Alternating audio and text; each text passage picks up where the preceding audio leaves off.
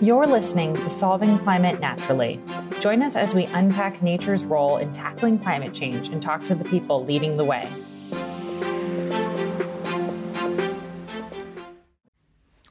Hey there, and welcome to another episode of Solving Climate Naturally, where we speak with experts and leaders at the cutting edge of natural climate solutions and help demystify this growing field. We're your hosts. I'm Ida. I'm Kate. And I'm Julia. Today, we are thrilled to be joined by Marty Odlin. Marty is the founder and CEO of Running Tide, a company that's harnessing the oceans and robotics to accelerate sustainable aquaculture. Running Tide produces high quality shellfish and also leverages their technology to scale up kelp as a form of highly permanent carbon sequestration. And that's one of the things we're really excited to go into depth around today, looking at kelp as a carbon sink. Marty, we are so excited to have you. Thank you. Happy to be here. So, Marty, you have a fascinating background, perfectly calibrated for the things that you're doing today. As we are aware, your family's been in the fishing business for a long time, and you have managed fishing boats, and but also have a background in engineering. How did you come to do what you're doing today? Tell us the story of how you got here. Um, sure. I've been very lucky to grow up in a, a commercial fishing family. Um, so, you know, every everyone that I grew up with is involved in the fishing industry and has been for you know a long time. I have th- 13 family like family members, cousins, uncles, you know, grandfather uh, who are all fishing captains, and I grew up in that business from a very early age. Like first thing I remember is being on a fishing boat catching codfish with my dad, and then I'm you know spending a lot of time with my mom in shipyards as we were working on the boats. Those are like early memories. And just growing up in that environment, I was always obviously drawn to the ocean and interacting with the ocean and always around people who were entrepreneurial and highly engaged with the natural world. Just as I was growing up in the business and going on lobster boats and then working on the trawlers, and I was always drawn towards kind of the tech, the technological aspects of the business, and to a point where you know that's quite precocious with the engineering aspects of things and it made a lot of sense for me to go to college and rather than become a fishing captain, which is a whole whole skill set in itself, I was drawn towards the engineering and went to engineering school. And then I had a career in as a engineer, as like a design engineer, and then I worked at Columbia University supporting research projects, which was like really exciting and fun as well. And then 10 years ago, I came home to manage some fishing, the family business, managing fishing vessels, and got really interested in the management of the fisheries and how people approached fisheries from an interaction with nature and a policy perspective and then digging into the engineer the automation possibilities of f- fishing vessels and data collection et cetera. So i've just been kind of accumulating all these you know skills and experiences that lend themselves well to doing carbon removal and ecosystem restoration at scale. But mostly I was just trying to solve the problems that are in front of me and be useful to the people around me and be useful to my community. In 2017, my family exited that fishing business and I had the opportunity to start running Tide. And I had, like I said, I've accumulated all these experiences and all these skills. And I just thought it was an opportunity to approach the ocean in a little bit different way. And that's how I got to start running Tide. It was sort of an outgrowth of all these experiences that I'd had and the, the dire, dire need I saw in the ecosystem. And that's why I started running Tide to, to, to meet that call. Let's jump into what you're doing now then. What is Running Tide? So Running Tide is a is a company using emerging technologies to meet the dual crises of biodiversity loss and relatedly overabundance of carbon in the upper atmosphere the world has been divided over the past 30 years between kind of extraction activities in industry and then conservation activities that basically say don't touch the ocean. There is historical precedence into intervention but there's uh there hasn't been any like active industrial scale intervention into like rebuilding what has been lost. The ecosystems we're talking about like you know whether it's oyster beds, clam beds, kelp forests, etc., are not necessarily great at healing themselves. So if you leave them alone, they don't necessarily come back. It's just like old growth forests. Like you, you disturb an old growth forest, you cut it down. It doesn't just grow back as an old growth forest. There's a level of homeostasis that needs to be maintained. And so I felt like when I was working in the fishing industry, I just felt like it was always like do less bad and then You know, from the extraction perspective, it was like people just trying to do enough to survive. In sum total, we were just drawing down uh, what nature could provide without putting anything back. So running tide really is about putting things back. So it's about large scale restoration efforts, large scale carbon removal in the ocean to try to put things back to the way they were. And you mentioned harnessing tech innovation as a big piece of that. Could you say a little bit more about what tech you're harnessing and sort of how that comes in? Leveraging these natural systems is probably the most multidisciplinary effort you could imagine, right? It's, it involves like high level complexity, um, modeling, and data science of, of massive scale systems. That also comes down to leveraging automation so that we can do these activities at scale. So it's everything from data science, automation, linking those things together with software, sensor development, so from a tech perspective, we're sort of utilizing like almost every tool in the tool chest to be able to develop and then launch and operate technologies in the ocean that can scale to rebuild ecosystems and remove carbon. There hasn't been an industry that's really developed around like the large scale restoration of coastal ecosystems or large scale uh, carbon removal activities in the ocean. So not only do we have to build up all these emerging technologies to allow us to do this in a thoughtful way, we actually also have to build up the operations arm that's able to, to do this manipulation. And so it's a really interesting effort where we have heavy equipment operators, fishermen sitting alongside data scientists and hardware and sensor development people. And we're all working together in one company to make these systems and these projects happen. Yeah, I can see that. This is really sort of an exciting and diverse group of folks that you've you know brought around the table to make this happen. So, could you give us some of the concrete examples of um, some of the interesting ways in which you're applying robotics and data science to doing what you're doing? You know, are you applying robotics in the actual aquaculture operations or in kelp harvesting, or just you know, help us get a little bit more color around that? Yeah, absolutely. So our shellfish farms are basically designed to we, we, we, call them the infinite oyster machine or infinite shellfish machine. What we're working on is like highly automated systems that are able to grow ever increasing amounts of shellfish to survivable sizes for restoration efforts. It's really hard to put out like baby oysters in an environment and have them survive. Um, so you have to grow things up to a certain size where you can start placing them on the bottom and they have a high chance of, of survival. As a concrete example, we have we build robots that help clean and grade the baby oysters and count them. And we use machine vision to check their health, check growth curves, connect that to environmental conditions. And then our data science team can help us figure out where, you know, what environmental conditions lend themselves well to certain growth curves, which allows us to pick sites better for restoration activities. And so these are like highly technological systems that get a lot of leverage off each you know each person that's out in the water but the sum totals we're just able to create this incredible data set and production capability and they learn off each other and that allows us to to produce at scales that would be nearly impossible to do without these tools and also to work towards a level of understanding of these ecosystems and these foundational species that allow us to pick better spots that are highly likely to be restored. Um, one of the things that's really scary about the about the ocean right now is it's changing so rapidly um, that it's not about putting things back the way they were. It's about finding what can now be successful in a spot that has been like essentially devastated. You, you find an oyster, an oyster bed that's been, you know, that was dredged 50 years ago and it's it's no longer functional. It's like you you can't necessarily just put it back to an oyster bed because like now the that ecosystem no longer has homeostasis and, and, and, environmental conditions are changing rapidly. Like the water is warming it's slightly more acidic. So how do you map and measure and and anticipate what how you can rebuild that ecosystem so that you can you know provide structure and biodiversity to what's essentially a desert? So that's where the, those systems are working. You know, in our uh, carbon removal operations, it's the automation systems come less actually touching the ocean and more about just in our in the supply chain and how, how, do we produce these kelp habitats at massive scale that are that will be successful we can keep the costs so so low such that it's a viable carbon removal solution financially so you know we're utilizing robotics in a variety of different ways but basically just to just provide the leverage we need.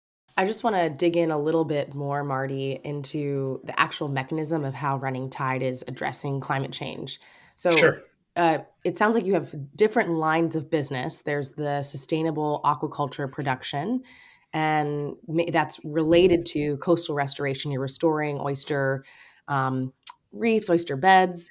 There's also sequestration of carbon through kelp. Um, what's your theory of change? Is it let's provide a low carbon protein source? Is it, you know, scale up kelp as a means of carbon removal, um, while also with with both of these potentially supporting uh, coastal adaptation? I'm just curious to hear how would you describe your theory of change and how does it relate to your various lines of, of business? And did I capture your various lines of business? Yeah, those plus, you know, we have like this um, incredible data set that's getting built up and that can be leveraged in a variety of different ways. So there's a bunch of monetization strategies. Our mission is to like harness the ocean to ensure a biodiverse future. I think biodiversity ultimately is the biggest source of wealth we possibly have and by ensuring biodiversity in the future we're going to have to have um, have to restore the systems that provide homeostasis to our environment. But the most important thing really just needs to be getting the carbon out of the atmosphere. There's nothing else that really matters.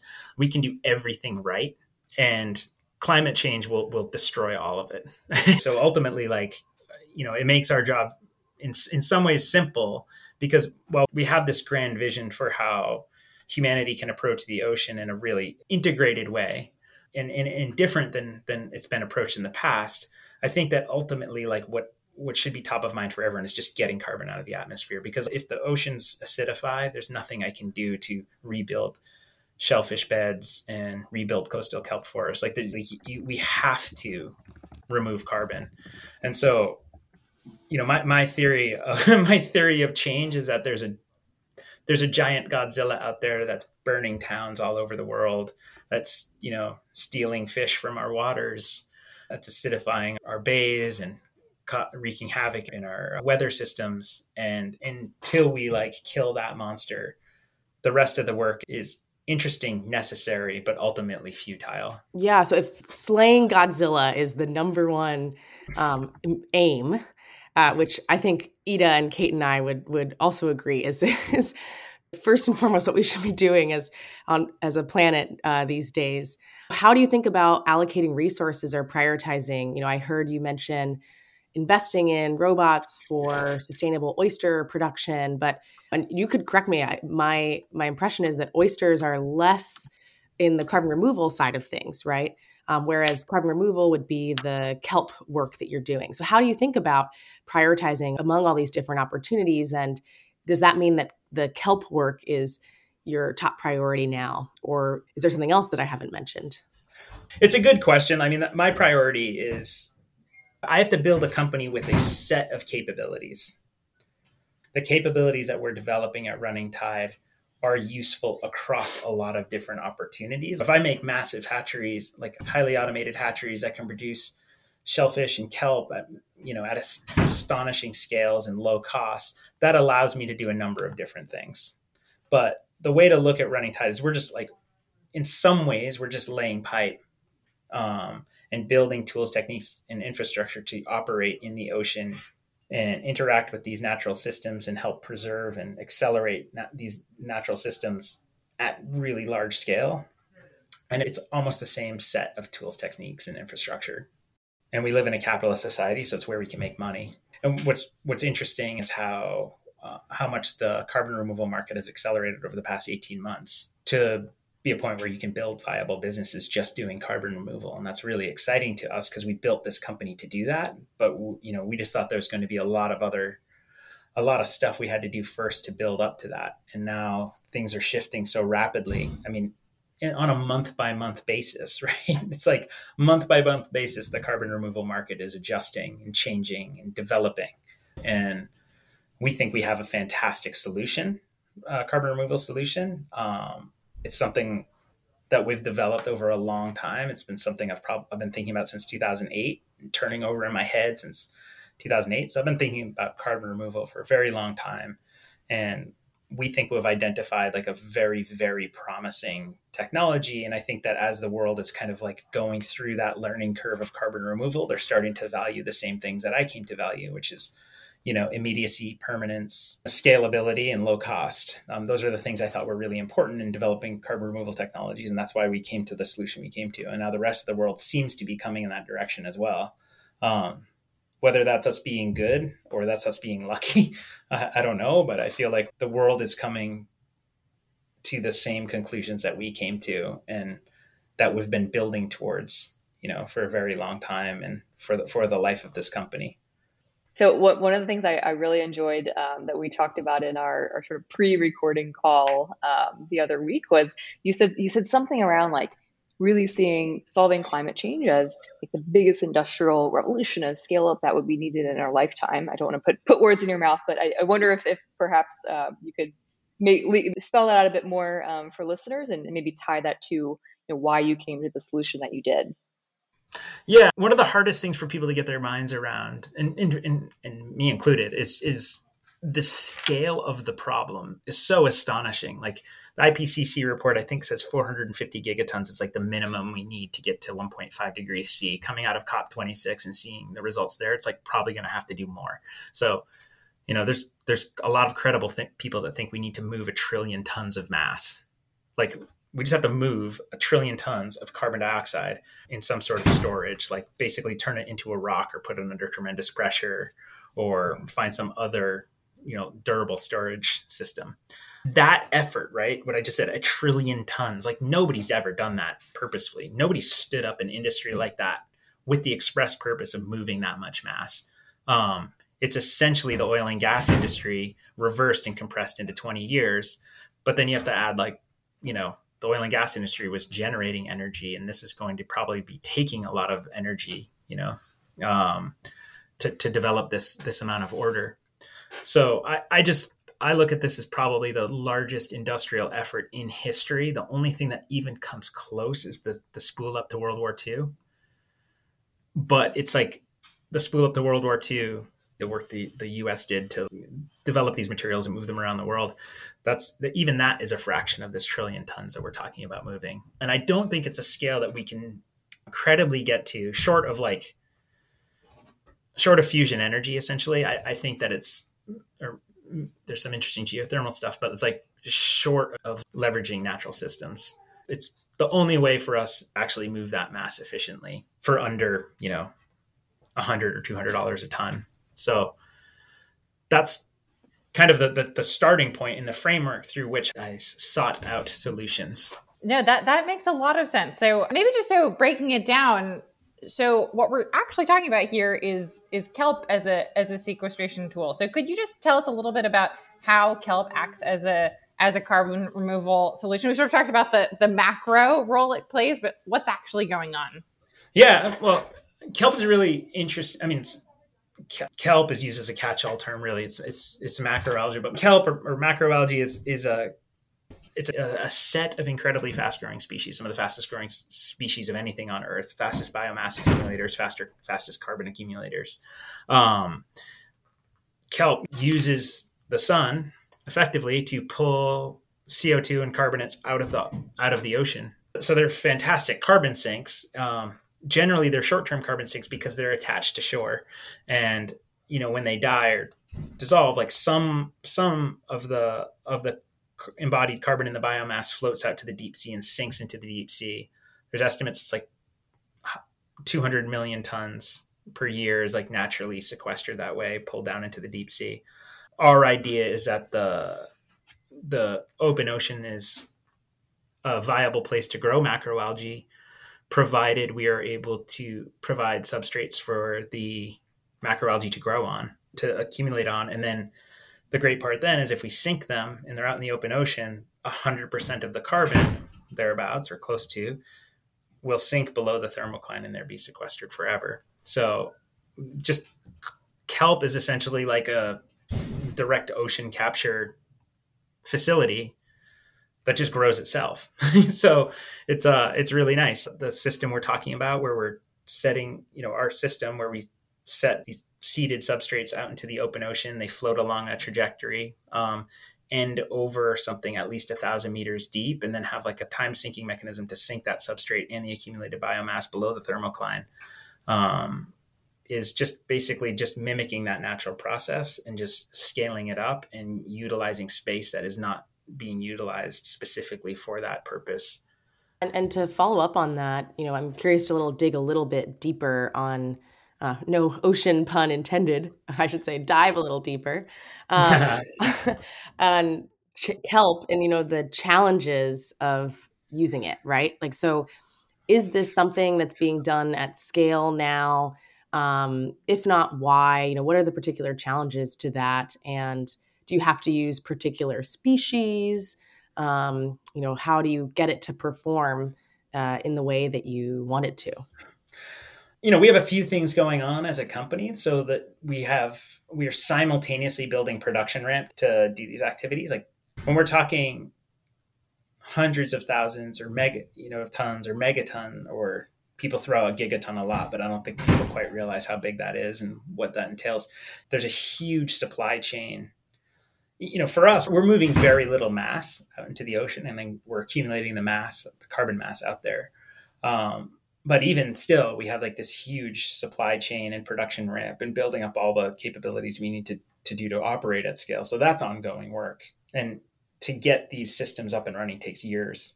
And then we also have our research and data side where we're developing the tools techniques and infrastructure to be able to verify that this you know what's happening um, and doing a lot of ocean modeling to make sure that what we're doing is is truly additive and you know trying to characterize what externalities could be as we scale these systems up et cetera. We are building the capabilities to operate at massive scale um, and that work has been ongoing for about four years and we're getting ready to launch these efforts at like well not at the scale of the problem at least like at a relatively large scale relative to other carbon removal activities at, at the moment. Um, most of the effort most of the effort out in the ocean is gathering the data to build the verification and modeling systems necessary to understand all the ins and outs of how the carbon where the carbon goes and uh, how much is sequestered and how much is additional, et cetera. That that's super interesting. Could you tell us a little bit like what is the state of kelp as a form of a carbon credit today? Like, could we could we buy that today, or if we did purchase this from you, is it more sort of a an informal mechanism today? Is there a protocol that exists? Um, there's protocols in development. I don't think that there's any carbon removal protocol that's like necessarily rock solid at this point. I mean, I think the market's changing. I don't think the market's that developed. I'd say that across like almost any carbon removal right now. It's, it's like nothing's 100% locked in. This is what the protocol are going to be for the next, you know, 30 years for the duration of this fight. Um, I think that the world is going to be constantly reassessing what carbon removal and carbon credits and carbon offsets mean. I think there's going to be projects generally stood up especially with coastal restoration, where there's there's going to be projects that get executed and funded that in the future will look, you know, not that efficient, but they have other ancillary benefits.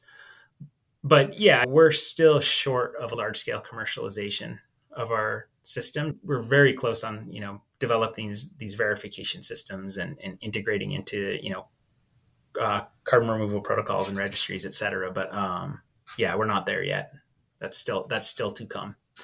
But like when I say that, this isn't an invented process, right? So it's not like a question of whether this is a carbon sink or not. It's just a question of like, okay, can you get the verification protocols such that you can develop a financing mechanism around this that can be sustainable in the long term and solid enough for these companies, financial institutions, and countries to count towards their their obligations. I think that's something that's challenging across all natural systems, where it's just these all natural systems are somewhat ethereal in nature, where they're they're uh, and does that match up with the needs of the customers? Like that's that's kind of an ongoing question, but we feel really good about the, the durability of what our, of our solution, and we feel really good about the basic physics. So I think that it's just a matter of time for us and a matter of building up the data set um, and get to a point where we feel like it's beyond beyond reproach we're really high quality credits,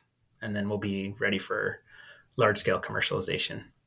So, speaking of ethereal in nature, yeah. it sounds like you're still working on the science behind this, right? And getting the verification set up, collecting the data. Would love to just hear, and, and that you mentioned, right? Natural systems are dynamic, but they do provide value to society in terms of their carbon sequestration potential and providing immediate impact in this critical decade. So I'm curious, yeah. what is our understanding, or you know, the state of our understanding of how permanent is kelp-based sequestration, and how do we know that kelp is highly permanent? Yeah, we have to make a distinction between kelp that has been actively transported across the thermocline versus which is a thousand meters deep in the ocean. So like if you're actively transporting carbon below the thermocline, like that's basic oceanography. Like we're on solid ground, you get like 800 years of permanence. Um, I mean, there's nothing in, in the realm of science that's beyond reproach, but that's like pretty close. Like that's pretty rock solid that like you get a lot of permanence as, as soon as you get below the, the thermocline. I just want to draw the distinction there between that and coastal kelp ecosystems, which are like super dynamic, live, die. S- some percentage of it gets transported to the deep ocean, but like that's trying to figure out how much that is. That's a very different thing. So I, I can talk about one or the other, but they're not the same, right? So kelp credits for kelp coastal kelp forests are something that I think is a lot further away from being monetizable than sinking kelp, kelp actively into the deep ocean. I, I, wonder if we could just take like one or two steps deeper into the, the sort of why and the science behind this this deep sea kelp sinking. I, I don't know that it's necessarily obvious for, for those who aren't in the space. Why why does that sequester carbon permanently or differently than the coastal kelp restoration? So the deep ocean, so under a thousand meters in the ocean, are is a massive one. It's a massive carbon sink. It's also a massive cap, uh, carbon storage system for the Earth, right? There's 37,000 gigatons of carbon below the thermocline. One simple way to think about it is that you have two different oceans. You have the ocean at the surface above the thermocline, and you have the ocean below the thermocline. And quickly, what what is a thermocline? So, like above the thermocline, the ocean mixes, and then below the thermocline, it doesn't mix with the ocean below the thermocline, or like it. There's not much mixing between the upper and lower layer of the ocean, except in a few upwelling and downwelling sites around the world. But generally, you can think of those as like two different oceans almost.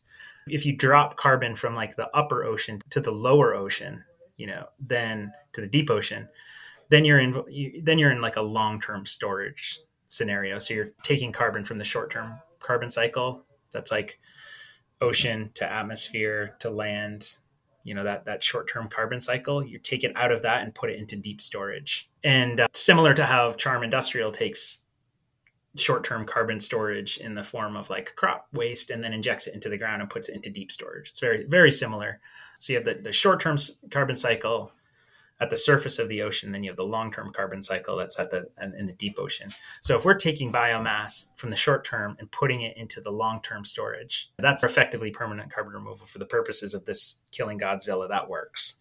Are there any environmental sort of risks or unintended consequences associated with either sinking all this biomass onto the floor or simply just growing more kelp in the ocean or coasts more generally?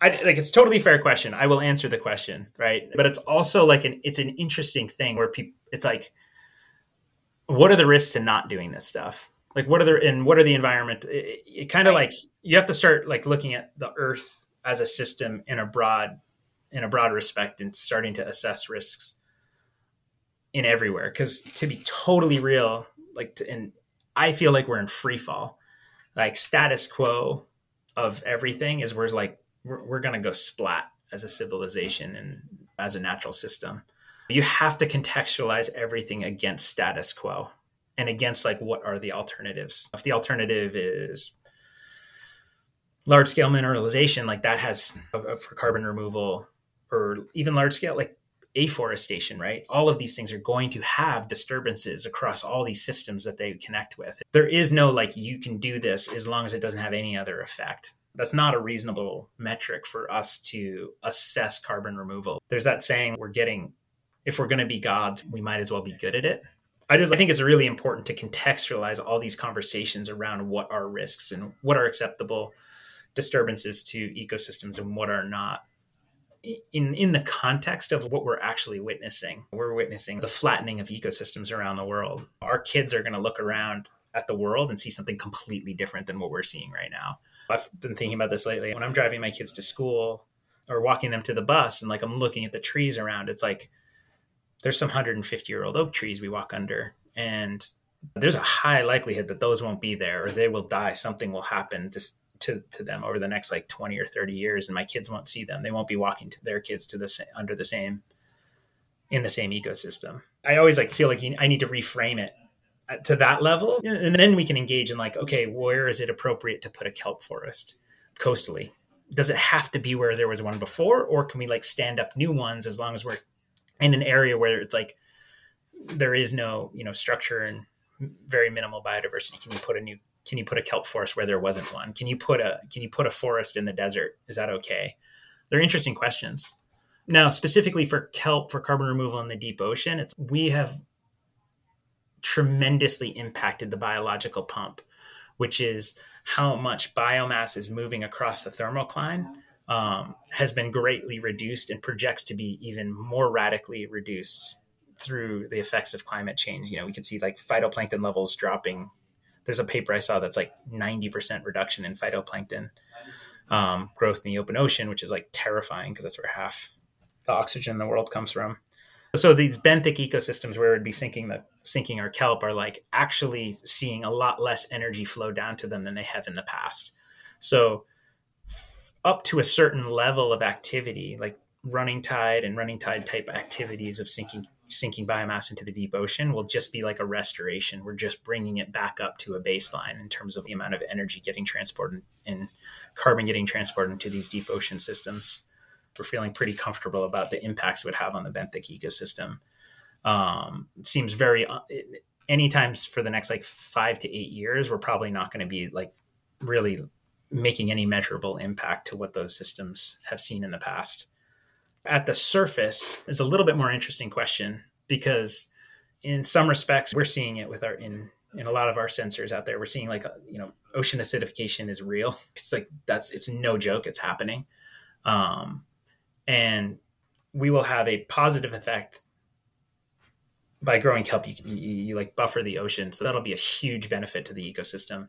On the flip side we're introducing much more flotsam to the environment. So we'll see accumulations of you know biomass like like fish swimming underneath our farms because they just like the structure. And you know that can have that can have effects that we need to monitor on how that will change ecosystems as we get to massive scales. But it's highly unlikely that we're causing any any like any damage no matter what scale we get to in the next like four or five years. It's just like not going to be like that measurable. It's something we're super aware of and our team talks about every day but um seems pretty unlikely we're going to have like any measurable or major impact negative impacts especially when you like layer those against the, the, existing trajectory of all of these ecosystems. Certainly, we could have some effects as we scale up, as we get to like hundreds of megatons, but like in the short term, it's just all going to be part of our data collection activities. And then we'll have to like refer them to our advisory panels and um,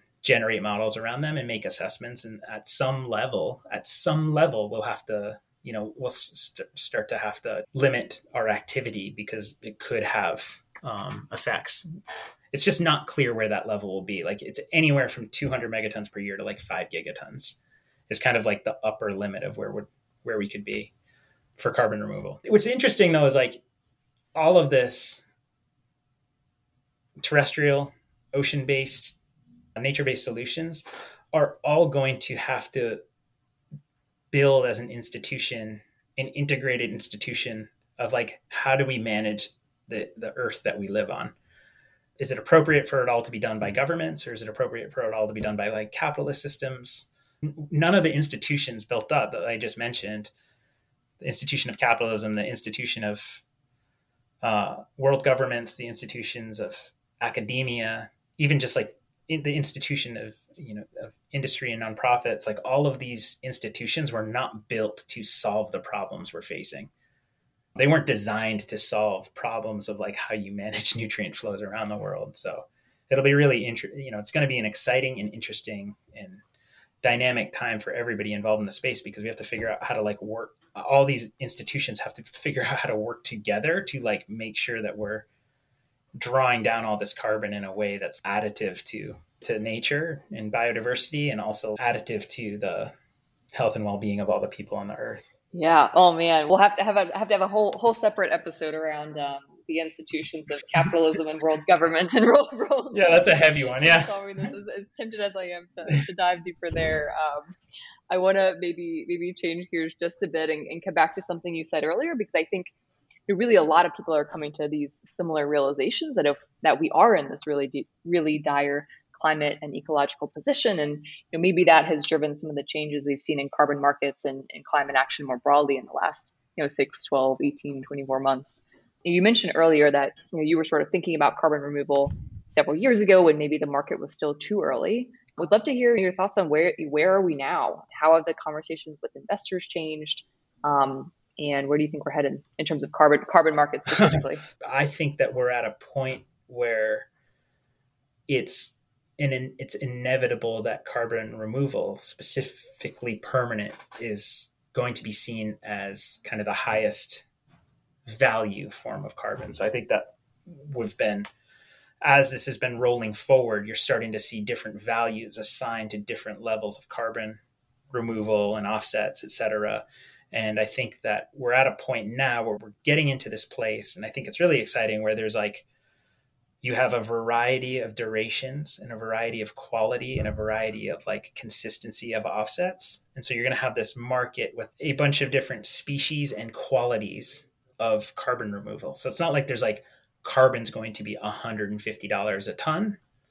It's going to be okay, like uh, carbon removed for a thousand years that that gets delivered within a year, like the carbon is actually removed within a year, is going to be worth a certain amount of money. And then carbon that gets removed over 30 years, like in a forest, is going to be worth a different amount of money. Like that's a, a different type of credit. And I think that it's I think there's going to be portfolios that emerge. A company will want a portfolio of solutions. And I think this is already happening. So I'm not like saying like I'm not making any predictions. I just think this is happening and it's really likely to continue where people will buy up a variety of different types of carbon credits to fill out a portfolio that matches the kind of uh, requirements of the organization. So if there's a company, they're going to have to follow some set of rules that will right now is being driven by just like an understanding by society of like what's necessary for them. But it'll also eventually that'll get codified and then people will be buying a portfolio of solutions that, and then over time, all those different um, prices will change according to the need, the different needs and different understandings of the, the value of a running tide kelp sinking credit. I expect to change over time. Like it, it could be worth $250 today. And then we could pull in some data, find some different variabilities, and it's like, okay, then the price, the perceived value goes down a little bit, but then over time, people start to want more and more permanent credits and then the price could go up and then you you know and what is a permanent credit is it 200 years or is it a thousand years or is it a million years uh, of permanence and I, I expect to have dynamic pricing like like volatile pricing across all these different kind of species and qualities of carbon removal credits um, so it's like a bunch of different stocks. There's going to be a variety of different stocks, and they're all going to have different prices. Yeah, Marty, I mean, this is such a dynamic space. And um, I think a lot of what you mentioned around, um, you know, building portfolios, addressing different um, characteristics of credits, and uh, having more transparency and standardization around how things are priced. I, I, I the next year two years in this market will be a vast transition and change and you know and i expect it to continue as as the market scales up. Um, but in one minute or less speaking of scaling up if you could wave a magic wand what would you do to scale nature-based solutions? Let me think. I would say okay you know what? You know, actually i think the thing that could be I, I, think two things need to be done to scale up. I, am going to say all nature-based solutions but I, I, I think there's three things. One, put a price on carbon, like a tax carbon tomorrow. like carbon emissions, I would tax them tomorrow, like no question. I that's uh, still blows my mind that nobody that, that that's not like that hasn't been done. Um, like where the money goes, like from that tax, like it almost doesn't matter, but we have to tax it. We have to price the externality. So I'd do that because that will inevitably trickle back into nature-based solutions. Um, number two, I would I would put billboards everywhere and get Joe Biden to make speeches and do everything we can to raise awareness and of uh, and set it as a societal priority such that we can like remove a lot of the red tape and construct new regulatory pathways to allow this stuff to happen. Because i do feel like that's like a major limitation on a lot of these types of projects where there's just and then finally i would especially for nature-based solutions i would figure out a way to generate a biodiversity credit. So in addition to a carbon credit i figure out a way to make a biodiversity credit happen because i think that would then very rapidly accelerate not just nature-based solutions but what they look like. And they look like something that's better for the long long long term future if we had biodiversity credits. Because i think that that's the next fight and uh, the next one likewise how can listeners who are interested in natural climate solutions get involved? And who else besides running tide do you think is doing some of the most exciting work in this space? I think the figuring out how we can restore some uh, or, or utilize some of the second growth growth forest around the world to um, like I, I, think old growth forest should be untouched and we should just do everything we can to preserve it. But a second third fourth growth forest i'd love to i think that there's a lot of room for people to work there those are like the two things i think people can get involved in. they're like not they don't happen in the middle of the ocean where you need a 400 foot ship fair enough i mean there's so many organizations like i get really excited by uh, the sea wilding people in the UK. I think there's a ton of really fascinating restoration work happening in the UK and Scotland. I just follow, I follow a bunch of people there on Twitter, and I just like get really excited by the work they're doing. Um, Billion Oyster Project in New York, I think, is fascinating. And then I think there's just a ton of conservation groups who have done a really good job on kind of preserving biodiversity hotspots, which I think is fantastic work and needs to happen. I think that was quite a terrific list. Yeah, totally. Yeah, I mean, me too. we need it all. So, like... extremely true. So, we're coming up on the end of the episode. This has been this has been a lot of fun, and we've learned a lot. We like to end our episodes with just a really quick um, rapid fire lightning round. So, I'm just gonna shoot them at you. Um, so, what's your favorite carbon sink, Marty? My favorite carbon sink? It's got to yeah. be the it's got to be the deep ocean.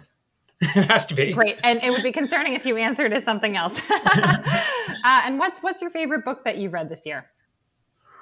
Favorite book that I read this year? I read it every year. I read a few books every year, but um, I think one that people should read is Freedom's Forge by Arthur Herman. It's about the mobilization in World War II. I give it to everyone in the company. I think it's a really important book because it shows the scale of what's possible that w- what we can do when mobile what we as like a, as, as a society as a civilization can do when properly motivated so yeah no that, that sounds amazing and hopefully quarantine is largely over for you and your folks but what's been your favorite covid quarantine activity it's my favorite activity full stop is building legos with my kids mm, that's uh, fun or, I mean, or playing in tide pools with them. Those are actually, I'd, I'd, say those are the two top two, and they work really well during the pandemic. So, I love it. I love it. Um, and what keeps you up at night? What keeps me, um, the world, um, the world we're leaving to our kids. I think, and just the the, I, I brings me no no shortage of angst to think the the bounty of nature that I grew up with and won't be there for them. That makes me sad. So it, it, keeps me up at night, but it also wakes me up in the morning, gets me to work. So we um, we can deeply deeply relate to that. And finally, I, we're sort of drawing to the end of this year, but what are you most looking forward to in 2022? I'm gonna we're gonna give Godzilla a black eye. Mm. Not going to kill it, but it's going to know we're there. So I like it. No, so. no, I, I, I, agree. That's a that is definitely a great great target for for next year. Um, awesome. Well, Marty, this has been fantastic. Thank you so much for joining us today. It's been really a pleasure to have you on the podcast. Thank you for joining today's episode of Solving Climate Naturally. Check out our website, solvingclimatenaturally.com, to see this episode's show notes, explore resources, and learn about upcoming episodes. Let us know what you think by connecting with us via email or Twitter. We'd love to hear from you. See you next time.